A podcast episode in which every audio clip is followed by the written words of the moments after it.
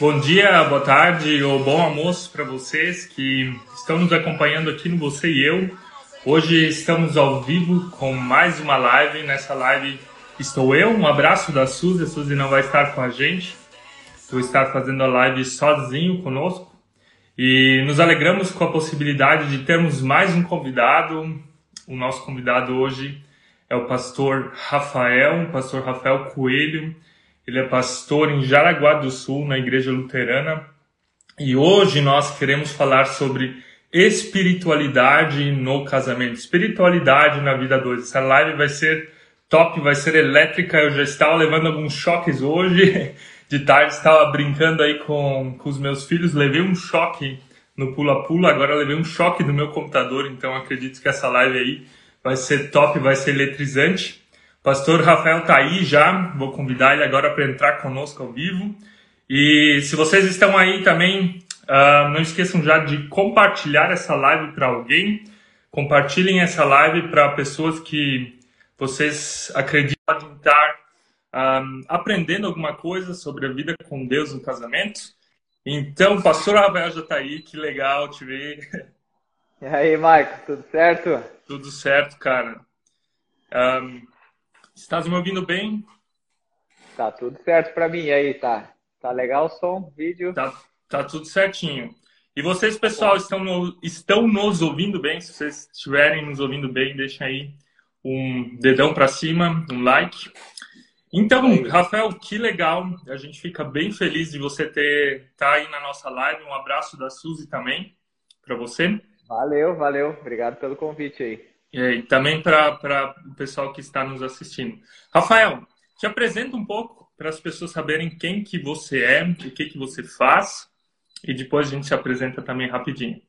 Legal. Então, meu nome é Rafael Coelho, sou pastor aqui em Jaraguá do Sul, Santa Catarina. Estou a, no meu sétimo ano aqui em Jaraguá do Sul. Antes, por cinco anos, estávamos no sertão de Pernambuco casado e pai de três meninas. Sei que você está aumentando a família aí também, né, cara? Então, pois é, a gente está no, a gente tá no oposto. Agora vai ganhar um terceiro menino. Olha só. Pois é, é, eu nem vou comentar aqui, tá? Que as pesquisas dizem que o cara que é pai só de menina é que o cara é muito bonito, cara. Então, então tô mal na fita. São reais. Se tá no Google é verdade, né, cara? Pois é. Brincadeira, mas é isso, Maico. Legal. Fala um pouco ainda do teu trabalho. Você está fazendo algumas lives aí de manhã e que tem tudo a ver com o nosso tema, que é espiritualidade. E, cara, toda vez que, que eu abro o meu Instagram, o algoritmo mostra o Rafael Coelho com as é. lives. Fala um pouco do teu trabalho pra gente, pra galera estar tá sabendo o que, que tu faz exatamente. Legal. É, tem gerado bastante engajamento essas lives aí. É, são, eu comecei no finalzinho de dezembro um projeto chamado Live 7.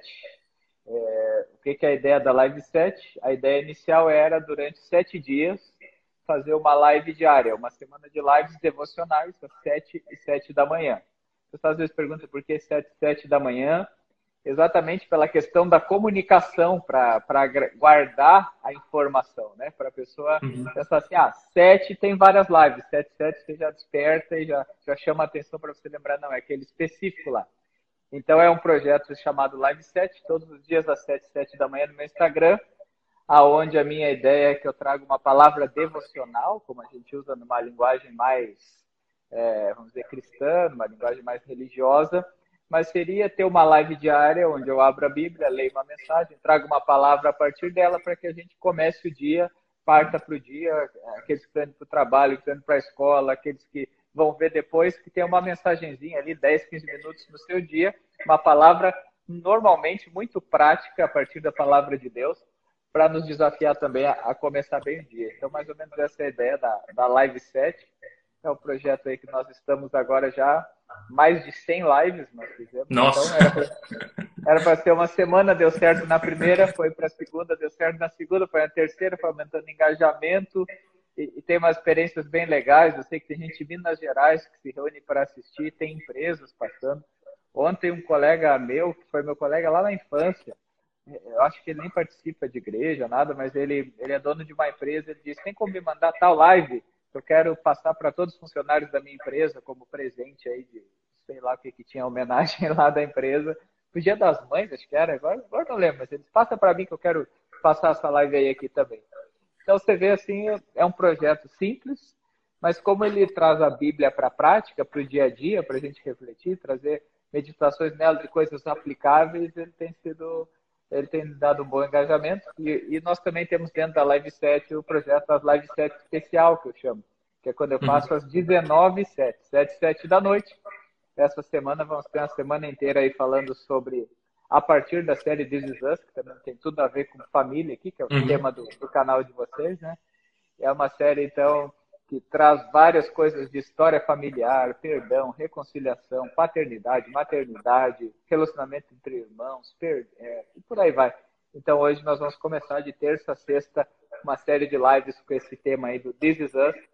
Então, é mais ou menos isso, Marco. Não sei se era isso que você queria saber. Tá, lá.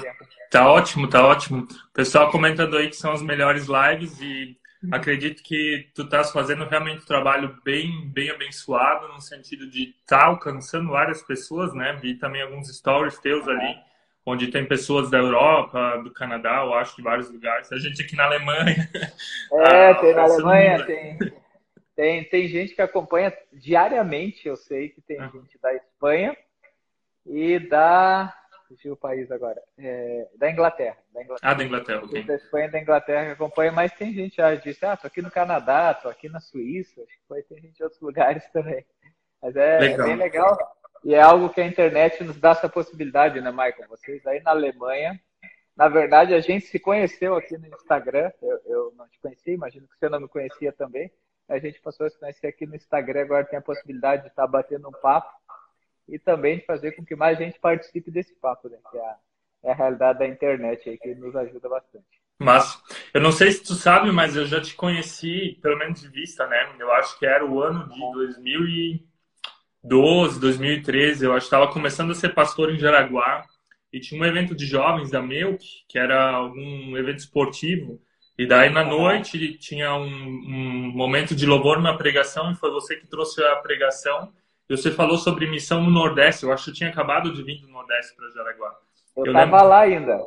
Eu nem ah, tu estava lá ainda. Tu tava lá ainda. uhum. Mas eu lembro. De... Interessante. É, eu lembro de ti naquela, naquela vez que você pregou, né? Eu estava sentado no público como um dos jovens legal, e tal. Legal. Cara, quantos anos tu tem? Quantos anos tu tem? Eu tenho, eu tenho 38. 38, ok. Eu sou um pouquinho mais novo, fiz 33 semana passada. Ah, legal. É, é. É, Cara, era um jovem, viu? Mas ali, Michael, eu não conhecia Jaraguá do Sul. E eu tinha vindo, na verdade, para fazer o encontrão regional de Joinville para palestrar. Okay. Só que daí eu conheci o pastor Daniel aqui, ele disse, ah, sábado a gente vai ter um evento lá na igreja, você não pode pregar? Eu disse, ah, vamos lá. Eu lembro que eu vim do Nordeste com 35 graus, cheguei aqui com 15, quase morri de frio. Agora 15 a gente está de manga curta, né? Às vezes de camiseta, de camisa, mas na época assim, eu senti muito frio na época lá. Mas foi aquela vez que foi muito legal, tava lotadaço aqui a igreja, que eram os jogos do Congresso, né? Para Isso, é. é. Pode legal, crer. legal. É, a questão da temperatura é perspectiva, né? Você diz 15 graus, estava frio, agora está fazendo 15 graus exatamente hoje. Para nós é primavera, e é, é uma temperatura ótima, né? Exatamente e a questão da perspectiva. Cara, então, a ideia é que a gente fale um pouco assim de espiritualidade no casamento, a ideia de que Deus é hum, o centro do, da nossa vida e que Ele também seja o centro do casamento. E eu queria te tá. perguntar assim, que você definisse um pouco o que, que é espiritualidade para você e como é que você vive espiritualidade pessoalmente, mas também na tua família. Aham. Eu vou, eu vou só pedir aqui, Michael, para a galera aí, clica aí no coraçãozinho aí, é para mais gente ver que nós estamos online. Quando clica no coraçãozinho, o algoritmo que você falou do Instagram faz com que pessoas, tanto do teu Insta como do meu, vejam, olha aí, ó, clicar no coraçãozinho já aumentou o número de gente que entrou. Porque ajuda mais pessoas a saberem que nós estamos online e também já envia para mais gente aí. Se você conhece alguém casado, esse papo vai ser muito legal. Valeu? Obrigado aí, pessoal. Isso aí. Mas vamos lá, Marco. Espiritualidade, então. Vamos lá. Quando você fala, e quando você me mandou o tema Espiritualidade na Vida 2, para mim, hoje em dia, falar em espiritualidade é impossível pensar nesse tema sem lembrar do tema do Peter Escaseiro, provavelmente você já ouviu falar, nesse escritor, que é um escritor que ele tem um. Ele começou com um livro chamado Espiritualidade Emocionalmente Saudável, uhum. mas ele também tem uma série agora, O Líder Emocionalmente Saudável e a Igreja Emocionalmente Saudável, onde basicamente ele faz uma reflexão dizendo que ele tinha uma vida inteira com Deus, assim, pastor de igreja e tal, até que ele começa a notar uma grande dificuldade que uma das coisas mais chocantes, quem sabe dessa história, é que a esposa dele, ela deixa de ser membro da igreja que ele era pastor. E daí, num segundo passo, a esposa dele precisa de um tempo, vai morar fora de casa, e ele começa a perguntar como que eu, que amo tanto a Deus, é, que, que tem essa vida com Deus, como que isso acontece que eu não consigo, parece assim, Deus não está na minha realidade, Deus não está na minha vida, a minha esposa não quer ser membro da igreja que eu sou pastor, ela não me suporta, e eu sou um cara que eu não faço nada muito errado, não tem nada muito ruim na minha história, entre aspas, assim, não tenho, não, não tem nenhum crime, não tem nada, mas por que isso não dá certo? E aí ele começa a perceber uma coisa que eu, eu já queria trazer isso como solo para o nosso papo, por depois o resto que a gente vai desenvolver aqui, que ele traz essa ideia então de dizer assim, olha, uma espiritualidade, ela não é só para mexer na nossa vida no campo espiritual, no sentido de que é um mundo à parte. Mas a espiritualidade, ela mexe diretamente nas nossas emoções também. Então, uma vida com Deus é algo que para minha vida, que para ser despertado na minha vida, ele vai levar com que a minha vida espiritual seja saudável, mas isso vai refletir na minha vida emocional. E muitas vezes a gente tem uma crise de pessoas que têm uma vida espiritual, uma busca a Deus, sem deixar Deus lhe transformar por dentro. E aí é interessante que a imagem do livro, da capa do livro, é a imagem de um iceberg. Uhum. Onde ele fala, a gente vê uma pontinha da história, mas o que tem na profundidade, é ali que de fato é onde Deus quer mexer na nossa vida ali é que Deus quer mexer na nossa história. Então, quando se fala em espiritualidade, como eu disse, eu não consigo mais falar do tema sem pensar que é muito além de dizer uma relação com o transcendente, mas é dizer deixar Deus habitar na minha vida, Deus estar na minha vida, Deus mexer na minha vida, eu buscar uma vida com Deus de tal maneira que isso transforma, sim, a minha vida espiritual, sim, quando eu começo a acreditar que Deus existe, sim, de saber que existe um poder maior, que é o poder de Deus para minha vida, mas sim de que isso vai entrar com tudo transformando o meu ser. E quando transforma o meu ser, vai mudar as minhas emoções, vai mudar as minhas prioridades, vai mudar os meus relacionamentos e vai mudar para mim uma coisa muito importante aqui, vai mudar a minha cosmovisão. Essa palavra para mim é chave quando nós pensamos em espiritualidade, pensar em cosmovisão. O que é cosmovisão? É a visão de mundo que eu tenho. Uma cosmovisão cristã significa eu olhar o mundo a partir daquilo que eu aprendo com Cristo, a partir da vida espiritual. E quando eu penso nessa cosmovisão de olhar a, vida a partir da vida espiritual, eu olho para toda essa história aqui, para esse nosso papo, e fico pensando assim: se Jesus está em minha vida, se eu acredito em Deus, se eu quero ter uma cosmovisão que leva em conta o mundo espiritual, eu não consigo mais separar as minhas emoções da vida com Deus, separar o meu relacionamento da vida com Deus, ou achar que a vida com Deus é algo para domingo. Faz parte de quem uhum. eu sou, faz parte do meu dia. Eu lembro até Jesus dizendo, é, lá em João capítulo 15, versículo 5, sem mim nada podeis fazer. E aí, quando eu penso nisso, eu penso que a, a, você pergunta da minha espiritualidade, eu entendo que ela começa, os meus dias começam assim, eu sou um cara que eu eu adotei uma disciplina de acordar cedo, provavelmente você já viu isso aí, que mesmo que eu é. é, mas eu também adotei a disciplina de tentar dormir mais cedo. Mas assim, uhum. por quê? Porque eu entendo que quando Deus habita na minha vida, Ele mexe em várias áreas da minha vida, na minha saúde, na minha alimentação, nos meus relacionamentos, Amém. nas minhas emoções, certo? Então, quando eu olho para tudo isso, como é a minha espiritualidade? Primeiro, entendendo assim a questão do templo do Espírito Santo não como uma palavra de igreja, uma palavra gospel, uma palavra religiosa, mas como uma realidade de dizer assim, eu tenho uma vida, eu tenho um corpo, e eu quero com tudo isso, a partir da visão que eu tenho, entender o que Deus quer que eu faça com a minha vida e como é a melhor maneira de eu usufruir do que Deus tem. Então eu acordo cedo e tenho a minha prática devocional de sempre ter a minha leitura, meu tempo de oração. E disso também surge o impulso para a Live 7, que eu começava a pensar o seguinte, e até um dos primeiros stories, quando eu estava preparando a ideia para a Live 7, eu perguntei para o pessoal, É, você acha que quando a gente começa bem o dia, é, tem chance do dia terminar melhor? Foi 90 e poucos por cento dizendo que sim. Que é óbvio que vai acontecer alguns imprevistos no dia, mas essa é uma questão. Quando o nosso dia começa bem, a chance dele terminar melhor é maior ainda. Então, eu coloco isso assim, sempre ter a palavra de Deus, mas principalmente na minha espiritualidade de fazer com que na minha família, na minha vida, a gente entenda que essa vida espiritual ela é totalmente colocar Cristo no meu material, colocar Cristo uhum. na minha visão de mundo, colocar Cristo no meu emocional, colocar Cristo no meu físico.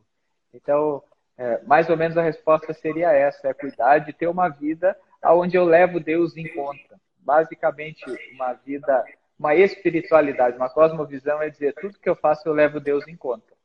É diferente, por exemplo, do ímpio, que às vezes a gente escuta a palavra ímpio e parece uma palavra que a gente está falando agressiva, que é uma palavra suja, mas uma vez, talvez você já ouviu falar do pastor Sérgio Schaefer. Sim, conheço, é meu... da Missão Zero, né? Isso, ele é meu mentor, eu faço mentoria com ele desde 2005, eu mais um grupo de pastores. O pastor Sérgio Schaefer, uma vez, ele trouxe uma reflexão muito simples, mas que às vezes a gente esquece. Que ele diz assim, o que é o ímpio? O ímpio é o contrário do pio, ou seja, é aquele que não tem piedade. O que é ter piedade é na tua disciplina diária você levar Deus em conta. Então, isso às vezes eu converso com um monte de gente, aí uma galera até de igreja, jovem, diz, pastor, eu tenho uma dificuldade tremenda de ter meu tempo de oração, eu tenho uma dificuldade tremenda de ter meu tempo de leitura bíblica. E o que eu sempre falo para eles não é cria uma. É, coloca isso na tua vida começa a ler a Bíblia. O que eu digo para eles é você precisa rever a tua cosmovisão.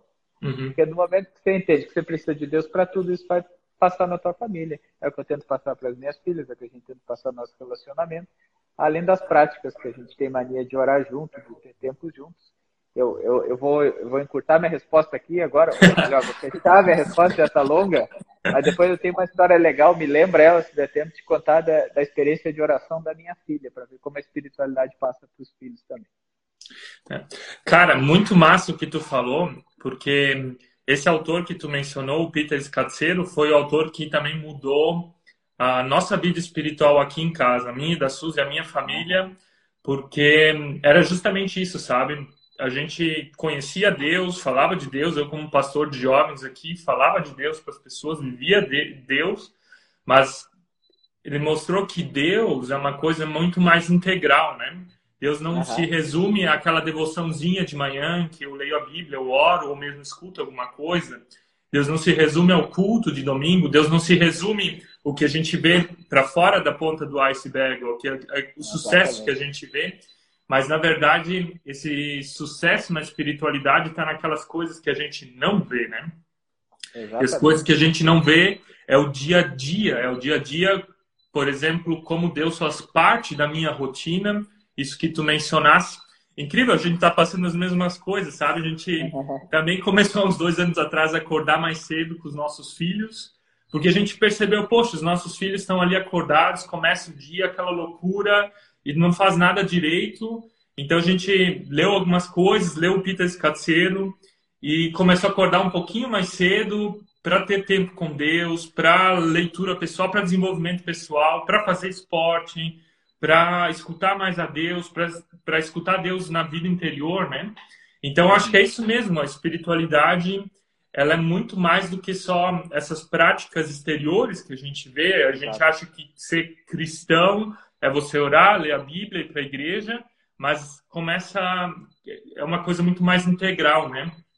E quando a espiritualidade ela começa dentro de ti, como marido, como esposa, isso vai mudar o teu entorno também, né? Vai mudar a tua esposa, vai mudar o teu marido, né? Às vezes a esposa tá lá reclamando, poxa, eu queria que meu marido orasse mais comigo.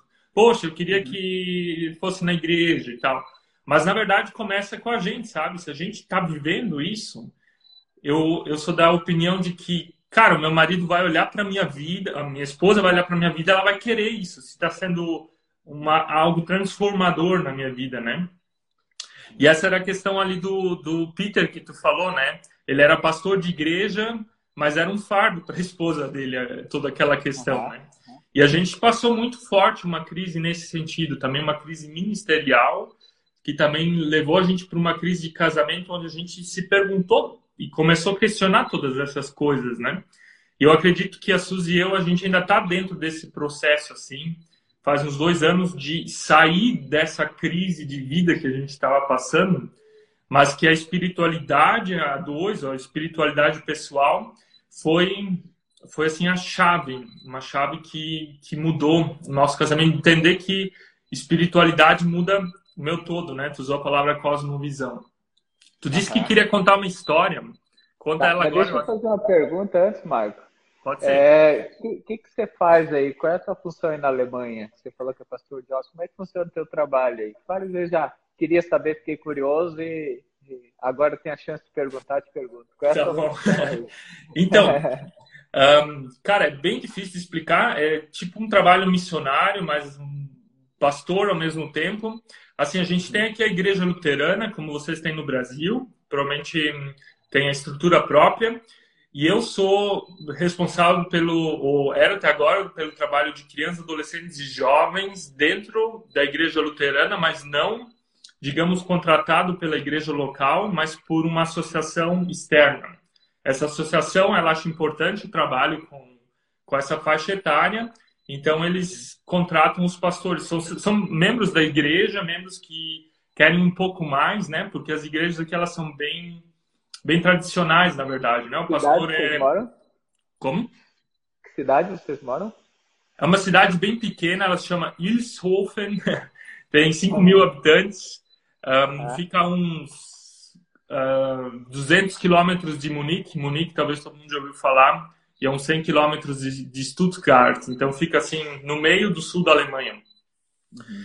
E, na verdade, é, é difícil de entender para quem é brasileiro, mas eu digo pastor de jovens porque é simplesmente fácil de entender. Mais fácil. Mas é bem complicado de entender nesse sentido, porque a igreja ela tem uma estrutura bem, bem engessada, bem forte. Então, as pessoas elas se organizaram por si mesmas para trazer um pouco de vida para dentro da igreja, entendeu? Então, essas pessoas elas fazem alguns cultos mais modernos. A gente tipo, tem culto de família, onde, onde é parecido com o que, que vocês fazem em Jaraguá, né? Com banda, com louvor, onde tem uma pregação um pouco mais solta, onde não tem aquela liturgia tão engessada. Então, nosso público, ele é um pouco diferente. Talvez parecido para quem conhece com o movimento Encontrão no Brasil, digamos uhum. assim, né? É como se fosse uma Melk também aqui na, na Alemanha, nesse sentido, né? Então, estava agora seis anos fazendo isso, agora no meu período final, vai ter agosto, o meu período de atuação aqui. Eu estou agora fazendo mais os cultos, né, esses cultos alternativos, que, que são os cultos normais aí no Brasil, e fazendo grupos de estudo bíblico, né, essa é a minha função. E eu tenho agora um outro colega pastor e ele assumiu, faz agora uma semana daí todas as minhas funções na parte de, de adolescentes e jovens, né. E daí tinha ainda alguns acampamentos, eventos e coisas assim que a gente estava fazendo. Legal, cara. Show de bola. Mas então, a história que você tinha perguntado da minha filha lá, né? Sim. Na verdade, que eu preciso contar sobre essa questão da espiritualidade. A gente, como prática em casa, a gente tinha mania de orar. Às vezes lembrava um outro motivo para orar. E a minha filha, quando era pequena, ela assistia aquela novela Carrossel, que eu não sei se, é do, se você lembra aqui do Brasil, uma novelinha do Lembro, lembro. É, é, novelinha de criança do SBT, a minha filha, que agora está com 12 anos, na época ela tem uns 3, 4 anos, ela assistia Carrossel. Maior, né? 3, 4, é, por aí. Mas ela era bem criança, assim, ela assistia Carrossel. E um dia aconteceu que ela estava na sala assistindo e daqui a pouco começa aquela pergunta. Manu, ela não responde. Aí olha na sala, ela não está na sala. Manu, nada dela responder. Até que daqui a pouco, quando vê, a gente grita Manu e ela vem do quarto dela. O que, que houve? Onde é que você estava? Estava no meu quarto. Por que você não respondeu? Eu não respondi porque eu estava orando. Aí a gente disse assim, é, você estava orando, mas por que você foi para o quarto orar? Disse, não, o que aconteceu é o seguinte. A mãe da Maria Joaquina, que era a menina da novela, a mãe da Maria Joaquina estava doente. Eu fui lá orar para Deus curar ela. E aí a gente ficou pensando, cara, a Maria Joaquina era a mais chata da novela, né? Brigava com o pobre do Cirilo lá. Mas ela, na compreensão de criança, da questão da espiritualidade natural, ela pensou, bom, tem uma pessoa doente, o que, que eu vou fazer? Eu vou lá orar e pedir para Deus curar ela. Eu fiquei pensando, quantas vezes será que, que a gente perde essa, essa essência da oração? De dizer, bom, Tenho motivo? Vou parar tudo que eu estou fazendo, vou ali orar. Eu acho que é muito mais do que a regra, a gente entender a essência da cosmovisão cristã. Tem alguém doente, o que, é que a gente faz? A gente ora. Foi uma experiência muito legal daquele nosso papo inicial ali de dizer como que essa espiritualidade vai sendo vivenciada e como às vezes a gente aprende nessas pequenas coisas, de entender que é muito mais simples. Né? Eu olho para as minhas lives, ô Michael, a espiritualidade muito muitas vezes, uma pessoa organiza a tua vida, que foi como você falou, né? Para vocês a espiritualidade era o reflexo de organizar a vida, de ter esse tempo de começar bem o dia. É, e foi uma coisa que para mim também foi muito importante, assim, de pensar assim. É, tem o Ítalo, que acho que você também acompanha, né? O Ítalo, ele, num livro dele, ele escreve assim, ele diz assim, se você não consegue ter o controle dos primeiros 30 minutos do teu dia, logo você não vai ter o controle da primeira hora do teu dia. É verdade. Logo você já não vai começar como é, o, o, o que propõe o que vai acontecer no teu dia. Vai acabar, você vai chegar ao final do dia dizendo eu não fiz o que eu queria, eu fui levado como reativo, ou seja, eu fui levado pela agenda. E você não vive o que quer. Isso vai se repetir um dia, vai se repetir uma semana, vai se repetir um mês, vai se repetir um ano, daqui a pouco é o reflexo da tua vida. Você é simplesmente um reativo na vida. E quando nós somos reativos na vida, normalmente a gente vai ver que a espiritualidade está exatamente ali, é, na vida do casal. Às vezes a briga, a falta de perdão, a mágoa, o vitimismo, a, a desordem começa não é porque não vai na igreja domingo, Exatamente. Porque não sabe o que faz no seu dia na segunda, não sabe como que lida com o seu dia na terça, não sabe lidar com o seu cansaço na quarta, e por aí vai. Então é, é uma reflexão que a gente precisa fazer de como essa espiritualidade, e como a gente olha na própria vida de Jesus, na própria lição da palavra de Deus, é uma dica muito mais para que você vai fazer agora, depois de desligar essa live aqui, para como você vai reagir quando encontrar alguém, como você vai lidar com as suas emoções, como você vai dialogar com alguém ali, que a espiritualidade de fato vai impactar nossa vida, vai impactar nosso relacionamento, vai impactar nossa família, né? Você falou da, desse exemplo, até lembrei que, que às vezes eu usava essa, que às vezes parece que a gente entende espiritualidade como a Polícia Rodoviária Federal na BR. Onde a gente anda todo o trajeto sem se importar, mas quando passa na frente da polícia, todo mundo passa bem comportado. Eu lembro que a minha mãe, quando eu era criança, ela dizia, eu estava às vezes dormindo no banco de escala, ela levanta, bota o cinto que a gente vai passar na frente da polícia. e daí a gente, criança, levantava, se arrumava passava na frente da polícia. Depois, tudo bem. E às vezes esse é o nosso maior erro, é fazer a mesma coisa com a igreja e com a fé, de dizer, levanta, é hora de ir para a igreja, agora é hora de estar tá bonitinho. Quando na verdade não é, é na trajetória inteira que a gente precisa. Exatamente, é. A espiritualidade, ela não, ela não é reduzida a esses momentos que a gente acredita que são espirituais e são os momentos onde, onde Deus fala com as pessoas, né? A gente, na verdade, é. volta àquela espiritualidade farisaica, né? Onde onde as pessoas com as quais Jesus lidava acreditavam que Deus só estava presente naqueles momentos onde se ia no templo, onde se faziam aquelas orações fixas, onde se cumpriam os rituais. E Jesus daí traz isso para o dia a dia, né? Onde ele diz: Poxa, se eu não posso ajudar o meu próximo no sábado, então também estou pecando, né? Então, a espiritualidade de Jesus é essa espiritualidade do dia a dia. E assim que a gente transforma, quer dizer, quando essa transformação começa com a gente, ela também muda a nossa família, né? Como tu falou ali da, da tua filha. É uma história super legal, né? De, poxa, tu como pai vê que a tua filha orou pela mulher da novela e tal. Isso são, são coisas super comoventes, né? Quando os nossos filhos, quando a nossa esposa começam a, a perceber isso dentro de nós. E a gente percebeu, sabe, uh, Rafael, quando, quando a gente começou a dedicar esse tempo de acordar mais cedo, a gente tenta realmente também acordar antes das seis, nosso horário é às 5 da manhã. Agora algumas coisas estão desandando, né? Estamos na reta final da nossa gravidez e, cara, quando os meninos acordam durante a madrugada, então eu tenho que ir lá. Então fica um pouco mais difícil acordar, de, uh, tipo assim. Oh. Um, mas, cara, é, é um tempo tão precioso onde Deus tem falado tanta coisa com a gente, sabe?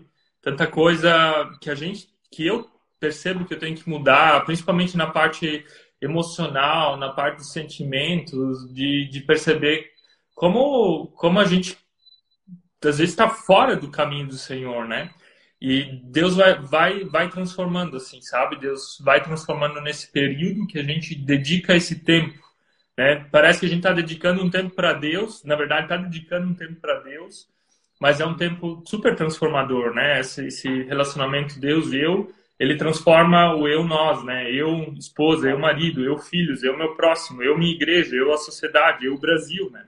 Transformação que a gente precisa no nosso entorno sempre começa dentro da gente.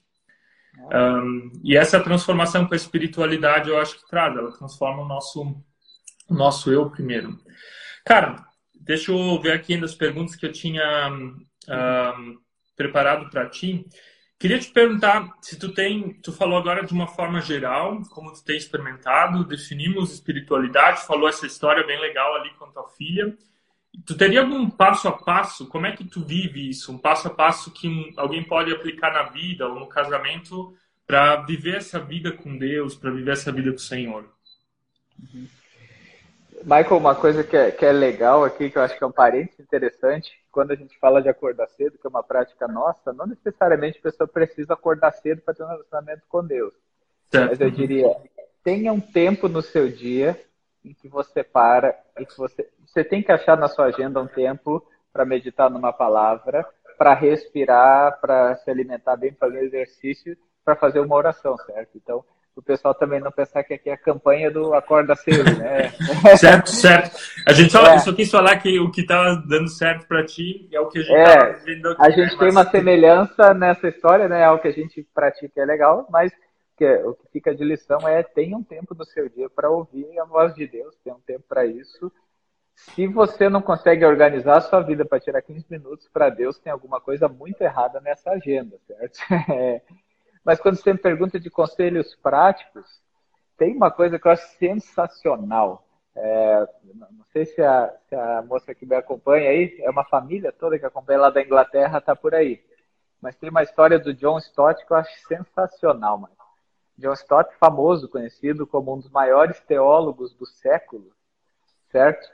uma vez o, o, John Stott ele foi entrevistado pelo pastor Ricardo Barbosa, que provavelmente você já ouviu falar, uhum. é pastor brasileiro conhecido, aí, um grande escritor. E o Ricardo Barbosa contou isso no podcast dele, que ele era jovem ainda quando conheceu o John Stott. E o John Stott, então, teólogo da rainha, é, um reverendo nomeado e bem conceituado no mundo inteiro, admirado por muita gente, e aí um grupo de pastores de diversos lugares teve a oportunidade de sentar em uma roda e conversar com o John Stott para perguntar para ele é, o que, que você, qual é o segredo do teu sucesso? É um, grande teólogo, tem esse posto assim, quem sabe dentro de cargos entre aspas é, é um dos maiores cargos do mundo religiosos, né? Ser o, o, o reverendo da rainha, o teólogo da uhum. rainha. E, aí perguntaram para John Stott, então, da onde vem, como é que você, o que, que você acha que é o segredo desse teu sucesso? E aí que ele parou um pouco para pensar e disse assim: Olha, eu oro todos os dias, eu leio a Bíblia todos os dias, eu vou ao culto todos os domingos e eu sempre participo da ceia. Então o pessoal ficou pensando: o que será que tem de segredo no John Stott? Aí, o grande segredo dele é que ele faz o simples e o faz diariamente. Uhum. Ontem ainda falava na minha live sobre Josué, é, quando Deus manda ele ser forte e corajoso. Tem um detalhezinho incrível ali que Deus diz para ele: medita nessa lei dia e noite. E fala das palavras dessa lei dia e noite. E seja forte e corajoso. Deus vai repetindo. Ou seja, a força e a coragem do grande Josué, do grande líder Josué, estavam em simplesmente repetir diariamente a busca pela palavra de Deus, pela oração, pela oportunidade de comunhão e fazer isso na sua vida. Então eu diria que na minha vida, mano, longe de um Joe Stott, longe de um Josué, mas é, eu busco essa espiritualidade tentando lembrar que a minha fé, ela é. Eu ainda comentei isso na live ontem. A, a minha fé não é que é um. A, a fé, para mim, não é rancho do atacadão, que você tem uma, uma grande compra que agora sustenta o mês inteiro, mas ela é muito mais o pão da padaria, que diariamente você tem que comprar novamente. Então vejo a fé na minha casa, a fé na minha vida como algo que diariamente é, tem a dose diária que eu preciso para poder viver bem. E daí eu vejo que esse seria um, um conselho prático de dizer tenha um tempo, tenha uma dose diária na tua vida, tenha um momento diário na sua vida de fazer o simples, porque o que Deus faz para transformar nossa vida é dizer que na simplicidade do dia a dia você tem um tempo para deixar Ele falar contigo, para começar a organizar a vida a uhum. partir dele, para que toda a vida seja a partir daquilo que Ele faz. Então, é isso aí. É diariamente você ter essa dose diária, esse momento diário para cultivar a sua fé, a sua família. E aqui, Michael, só tem uma coisa muito simbólica, uma coisa muito simbólica nesse papo aqui. A gente está falando de espiritualidade na família e tem dois homens conversando. é verdade. A princípio, a princípio é isso que a Bíblia nos ensina. Esse é um princípio bíblico. Mas se eu vou olhar de fato para as nossas igrejas, se eu vou olhar para as lives, parece que sempre é a mulherada aí que toma conta do negócio, né? Que os homens sempre é no arrasto, que o homem não tem protagonismo em ser um homem de oração, um homem de Deus, um homem de serviço na igreja, que isso parte das mulheres. E aqui vai, vai, vai uma dica aí. Assunto da fé é um assunto que, biblicamente, corretamente, ele parte do masculino na casa, certo? É, é uma palavra desafiadora para nós, assim, é uma palavra que a gente vê assim, o quanto dessa emocionalidade ou desse, desse, dessa espiritualidade emocionalmente não é saudável por culpa dos homens. E aqui eu não estou livrando mulher nem nada, eu sei que todo mundo tem a sua, mas eu diria assim, o quanto deveria haver um resgate do homem entender que mais importante do que o resultado do jogo do Bayern é ele cultivar sua espiritualidade diariamente na sua casa. Né? E, então fica aqui também a nível de dica de dizer assim, eu eu me entendo dentro da minha espiritualidade, eu me entendo que isso depende muito de mim para que aconteça na minha casa inteira.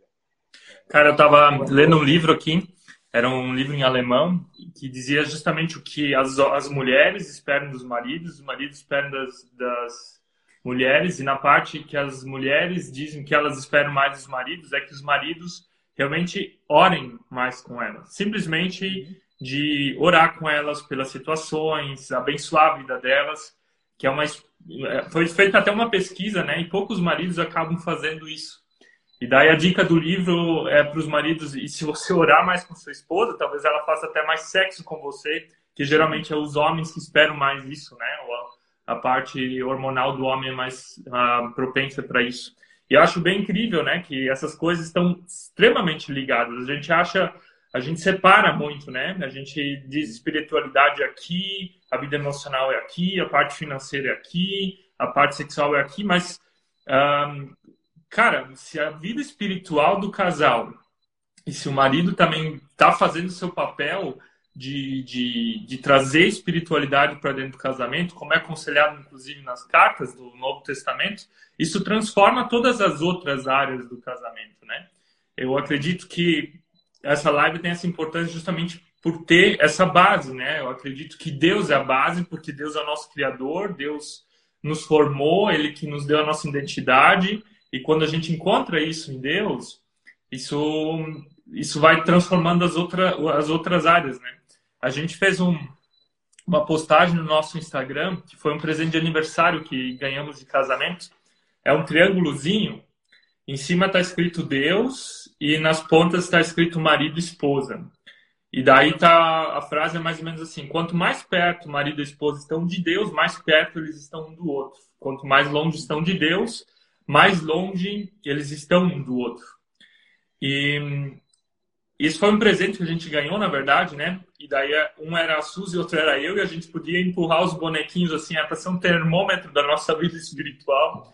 E eu acho justamente isso, sabe? Maridos procuram muito pouco essa intimidade com Deus, né? Parece que é, falta de masculinidade para alguns, né? Inclusive, não sei como é que é o público é, que, que segue o teu Instagram, mas aqui no nosso de relacionamentos, 75% das pessoas que nos seguem são mulheres, né? Não são homens. Os homens parece que não acham tão importante esse tema, né? Apesar de aqui ter um foco maior em relacionamento, tanto na espiritualidade, a gente sempre traz de novo essa questão da vida com Deus, né? De que fortalecem um, a vida do casal. Cara, tu mencionou então, tu mencionou a constância, né? O, o pequeno todo dia, né? Exatamente. Usando o exemplo do John Stott, a leitura da Bíblia, a oração, a Santa Ceia, né? Ou participar da ceia do Senhor, a comunhão uh, com outros irmãos. Tem mais alguma coisa que tu acredita, poxa, isso é bem importante para a vida espiritual do casal? Eu diria que, além dessas questões que seriam, vamos dizer, é um, é um particular que se estende, vamos dizer assim, é muito importante as práticas dentro de casa. Uma coisa que a gente tem muita dificuldade nos nossos dias é a questão do culto doméstico, por exemplo questão do culto doméstico foi uma prática que por um tempo era uma prática vivenciada e que deixou uma solidez de família e de fé para muita gente, que era onde normalmente os homens eles assumiam esse protagonismo, mas é óbvio que a esposa junto, de ter um momento em família onde eles tinham uma meditação, onde eles cantavam louvor, onde eles faziam culto familiar, que também se chama. Então eu diria assim, se você não consegue com a sua família é, ter essa prática, tenha momentos que você pode orar e, e estar junto nessa oração. Aqui, aqui a gente vai, vai lembrando tantos links, tantas coisas, mas é muito interessante. Imagino que você já conhece também a questão do livro A Experiência da Mesa, você já ouviu falar? Já ouvi falar do título, isso. É, esse livro é da, de uma escritora, me fugiu o nome dela agora, mas é um livro que eu já li aí. É, e ele é muito bom. É uma esposa de pastor que ela começa a acompanhar relacionamentos em crise, mulheres que estão em relacionamentos em crise nos Estados Unidos. E daí ela tem um espaço, uma casa, que ela recolhe essas mulheres, que ela come as mulheres, fica uma semana com elas, grupo de cinco, seis mulheres. E ela ouvia de relacionamentos destruídos, de relacionamentos em profunda crise. Nesse trabalhar com as mulheres, ela começou a pedir que Deus lhe falasse: Deus, me dá, um, me dá uma maneira de trabalhar com essas mulheres, espiritualidade, me dá uma maneira de, de me direciona, me diz o que é que eu preciso saber para conseguir ajudar elas a encontrar cura, a encontrar restauração. E disse que enquanto ela orava, que Deus começou a, trazer para ela uma palavra, mesa, a palavra mesa, mesa, mesa, mesa. Ela trocando uma ligação com uma amiga, disse, me ajuda a ver na Bíblia o que, é que fala sobre mesa. E dela diz, a primeira vez que a palavra mesa aparece na Bíblia é em Êxodo, quando Deus está mandando construir o lugar sagrado para o encontro com Ele.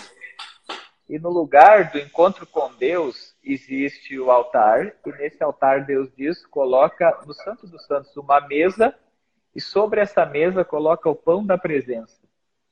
E dela usa essa analogia para dizer: olha só, no lugar mais sagrado de todos, Deus manda colocar uma mesa e o pão da presença é uma palavra que Jesus depois se auto-intitula, uhum. quando ele diz: Eu sou o pão vivo, o pão da presença. Assim: e ela começou a usar, ela entendeu como um recado de Deus para ela de que o lugar da mesa é um lugar de presença de Deus, é um lugar que Jesus faz presente, como a mesa é importante.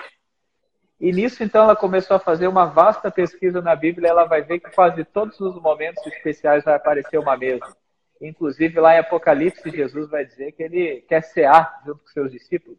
É isso que está a porta aí bate. Se vocês abrirem a porta, eu cearei com vocês, junto com a igreja. E aí ela começa a fazer essa reflexão e vai para algumas pesquisas. Tem muito de estatística nos Estados Unidos. Uma coisa que ela descobre é que daquelas famílias em crise, de relacionamentos em crise, uma pergunta muito simples e que tinha uma resposta igual entre todos era: vocês costumam ter refeições em família? Você senta ao redor da mesa? A resposta era não. Cada um aqui se atira no sofá, come e vida que segue. E ela começa a fazer todo um exercício, então, de dizer: resgatem a experiência da mesa se vocês vão lembrar desses valores da fé, como a experiência da mesa é valiosa.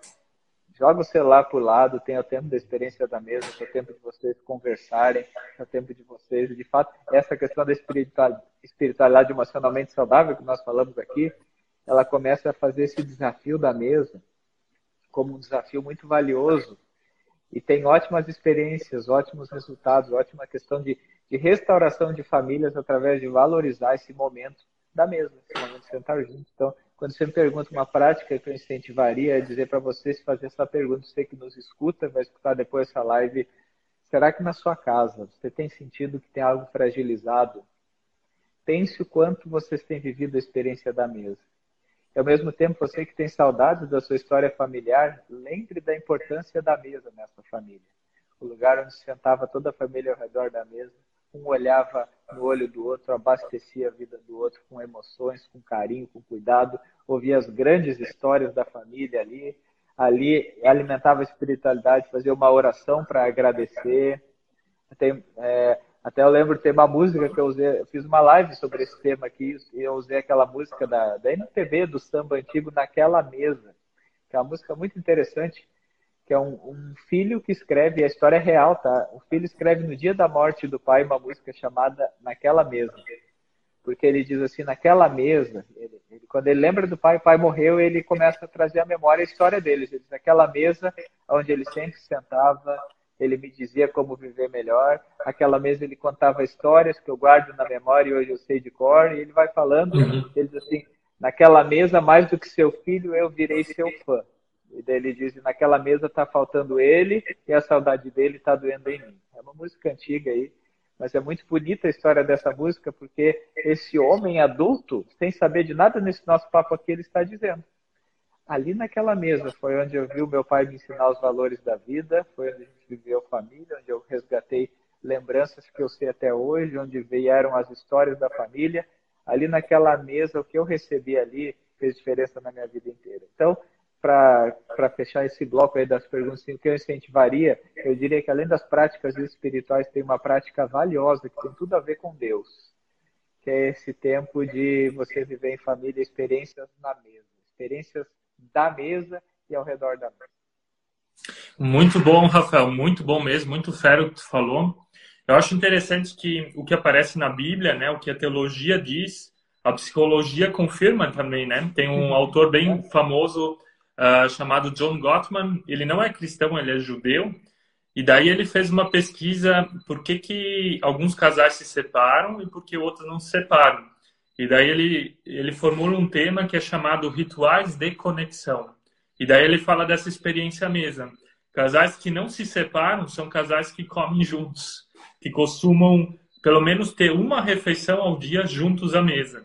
Né? Interessante que toda essa experiência da mesa já vem lá do Antigo Testamento, vem com a ceia, vem com Jesus que diz eu sou o pão, como tu mencionaste, e a psicologia diz façam uma coisa tão simples, né, que já faz parte da história, repartir o pão, comer, compartilhar experiências um com o outro diante de Deus, né? Isso também é um ato espiritual. Uhum.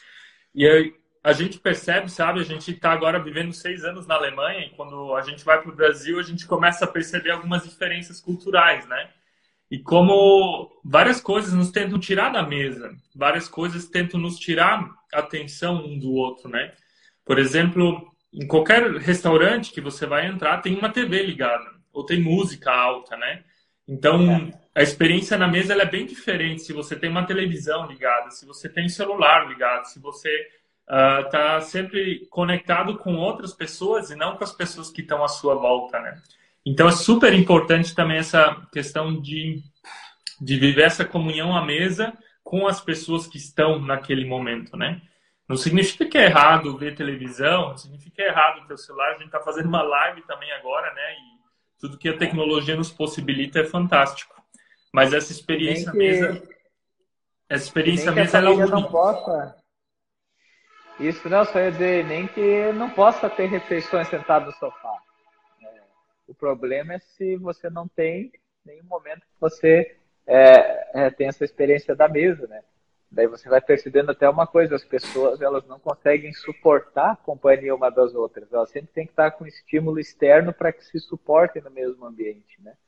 E daí a gente está perdendo o valioso, que é esse tempo de da gente crescer junto, da gente aquecer o coração, da gente viver esse ritmo, às vezes, que é da criança, que é diferente do nosso. Tem um monte de coisa aí que é valiosa nessa história. E também, né, Michael, a lembrança do texto da Bíblia, quando aquela mulher vê que Ezequiel está passando, ela quer presentear ele com espaço na casa. Ela diz: Vejo que esse é um santo homem de Deus. Lembro Pedro do Borel fazendo uma pregação sobre uhum. isso. Que a mulher diz: Vamos fazer para ele aqui em casa uma mesa uma cadeira, como é que é? Uma cama, uma mesa, uma cadeira e um candeeiro. Uhum. E daí Pedro do Borel fazia uma pregação dizendo essas são as quatro coisas que a gente precisa. Uma cama para descansar, se a gente pensar na vida do casal, do, no lugar do relacionamento. Uma mesa, que é o lugar para a refeição, que é o lugar para essa experiência. E uma cadeira e um candeeiro para ele poder sentar e o candeeiro para iluminar, para ele poder fazer uma leitura. Então, aí daria para ir longe nesse papo aí, mas mostra o quanto aí tá aí o que a gente precisa o homem de Deus, a mulher de Deus precisa disso. Cara, muito bom, muito bom mesmo. Gente, a gente tá, gente, a gente tá chegando nos últimos 10 minutos da live aí. Então ainda dê, dê aperte no coraçãozinho aqui. Talvez algumas pessoas ainda pegam a parte final. e a gente vai terminar agora com algumas coisas que a gente gostaria de dizer ainda. Mas se vocês tiverem alguma pergunta, façam essa pergunta agora, que a gente vem ao encontro de vocês. Se não, eu gostaria de te perguntar ainda, Rafael, um, qual que é, o que, que você aconselharia, por exemplo, para um casal de namorados, como vive a espiritualidade, por exemplo, quem está começando o relacionamento, e um casal que já está há mais tempo junto? Você vê alguma diferença? Quais são as diferenças? O que, que deveria estar tá se fazendo ou cuidando nesse sentido? O casal de namorados, uma coisa que eu diria, Marco, é que uma coisa assim, uma ideia assim, ó. a gente não vai depois de casar consertar o que não conserta agora. Uhum. Muitas vezes o pessoal diz assim, ah, a gente está namorando, mas a gente não tem muito essa coisa. Quando a gente noivar, a gente começa. Aí vai noivar e vai dizer, não, mas aí quando a gente casar, a gente não tem essa espiritualidade, a gente não tem essa busca, mas quando casar dá certo. E aí quando casa diz, não, quando tiver família, quando formar uhum. família, aí a gente vai ter essa prática. Então é aquele recado de Deus para Ezequias, põe em ordem a tua casa porque você morrerá. Diz que Ezequias tomou um susto, mas é, é da gente entender assim, o dia de colocar a casa em ordem, o dia de buscar uma espiritualidade é agora. Não pensa que se você não faz no namoro, que isso vai acontecer no noivado, vai acontecer no casamento, vai acontecer quando tiver filhos. Então, é parar com essa ilusão que o tempo cura, que o tempo resolve, que o tempo transforma. Não, atitudes resolvem, atitudes transformam, é, organização resolve, constância resolve. Então é, se vocês ainda não estão orando como namorados, vocês já estão fazendo errado. E vocês já vão ver que não vai ser automático isso vir para a vida de vocês depois. A avaliação começa agora. A avaliação começa agora para pensar assim, esse relacionamento que a gente tem de fato ele, busca essa força maior. E uh, o conselho que eu dou para casais que estão há mais tempo juntos, que também vale para namorados, mas é lembrar da essência das bodas de Caná, do primeiro milagre de Jesus, que provavelmente vocês, como tem um casal sobre relacionamento, já deve ter falado, já deve ter meditado nesse texto por aqui. Eu conheço ele, mas ele não falou ainda. ah, tá, então tá, olha só. João 2 fala que o primeiro milagre que Jesus fez foi dentro de um casamento para mim aqui já tem um princípio que já nos indica alguma coisa muito especial. Primeira vez, pensa assim, Deus, com todo o seu poder, manda Jesus, Jesus como filho de Deus, vai começar o seu ministério sobrenatural na terra, e o primeiro lugar que ele escolhe para fazer isso é dentro de um casamento. Então, de dizer assim, aqui tem um princípio para casais, para namorados, o primeiro milagre que Deus quer fazer, o primeiro lugar de experimentar o sobrenatural é dentro do relacionamento. Porque aqui é a base que vai ser a base da família, a base da sociedade, a base daquilo que nós construímos até como igreja. Começa por aquilo que tem dentro do núcleo da casa. Mas é interessante que ali naquela história diz que os noivos tinham seu melhor vinho, e aquele vinho acabou, e isso era desonra, isso naquela cerimônia do tempo judaico era uma verdadeira vergonha para a família, era um fracasso familiar. Só que tinha um detalhe que naquela história eles tinham convidado Jesus para aquela festa. E como Jesus estava naquela festa, Jesus então, incentivado por Maria, ele vai lá e manda que os servos obedeçam, encham aqueles túneis de água lá, aqueles barris de água, e ele transforma a água em vinho. E quando ele transforma a água em vinho, todos que estavam na festa experimentam e dizem: interessante, todo mundo começa com o melhor vinho, e depois que já beberam bastante, eles vão soltando vinho mais ruim. Uhum. Mas vocês aqui nessa festa deixaram o melhor para o final. E aqui para mim tem um princípio muito interessante, nós vamos usar até com essa analogia. A nossa vida pelo material, pelo emocional, pelos conselhos é, da vida, a vida por aquilo que os nossos olhos veem, elas têm um limite de felicidade, ela tem um limite de capacidade de nos fazer bem ela tem um limite que se esgota rápido quando um depende do outro, quando um coloca no outro o lugar da sua fonte de alegria, de felicidade, de sustento, de tudo. Uhum. Mas quando a nossa vida a dois, ela tem como fonte Jesus, ela busca Jesus como centro desse relacionamento, ela convida Jesus para estar nesse relacionamento, ela obedece o que Jesus fala para pensar o que se faz, como se planeja o uso do dinheiro, como se planeja o lidar com as emoções, como se planeja é, a ação, como se planeja a agenda, como se planeja a rotina, como se planeja a cosmovisão, como se planeja o que eu faço. Quando Jesus está nessa história, a gente tem o melhor para experimentar.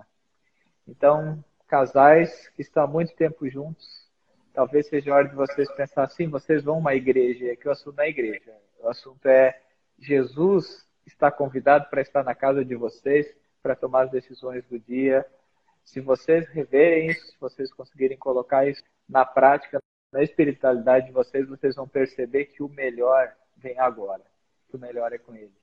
Namorados, uhum. vocês ainda, quem sabe, estão experimentando do bom vinho que vocês têm para oferecer, da companhia que ainda é divertida, da paixão que vocês têm, do quanto acha o outro bonito, do quanto acha o outro legal, mas isso um dia vai acabar.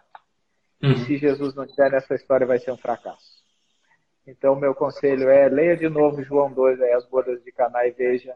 Aconteceu um milagre e Jesus escolheu fazer o primeiro sobrenatural que a terra viu na vida do Filho de Deus foi dentro de um relacionamento. Então, Deus quer muito fazer milagres nos relacionamentos, que é muito sobrenatural para a nossa casa, mas esse sobrenatural aconteceu de uma forma muito natural. Jesus convidado para a festa, todos obedecendo o que ele falava, e aí experimentando e usufruindo melhor. Convide Jesus para a tua história, convide Jesus para o teu relacionamento, obedeça o que a palavra fala, pare de achar que é do teu jeito, pare de achar que vai dar certo mesmo você fazendo tudo errado, mas ao obedecer isso, quando você obedecer essa voz, você vai ver o melhor ainda está por vir, o melhor você já experimenta quando agora é Jesus que cuida dessa história toda. Cara, amém, muito bom, muito bom. Tem material muito bom aqui na nossa live para quem quiser assistir. E achei incrível essa interpretação do, do texto de, do, do milagre do, de Caná, né? Não tinha visto ainda dessa perspectiva. Cara, a gente está chegando agora nos minutos finais da nossa live e a gente vai chegar ainda para uma palavra final, mas vocês que estão nos acompanhando, se vocês fizerem agora um print, né, uma foto de nós dois, e repostarem nos seus stories, a gente seria grato, né? Vocês marcam ali o Rafael Coelho e também a nós aqui do canal Você e Eu, para que mais pessoas recebam aquilo que a gente uh, comunicou para vocês, se vocês se sentiram abençoados, se essa palavra tocou vocês, que isso também chegue a mais pessoas, tá? A gente vai dar um sorriso agora, vocês fazem um... Ô, Michael, Fala. Deixa eu só dar um conselho aqui, quando forem tirar stories, posta uma frase, alguma reação que vocês também gostaram, né? A gente teve um papo muito legal que chamou a atenção de vocês. Isso, obrigado, obrigado aí por co compartilhar, né? Vamos dar um sorrisinho aí, Rafael.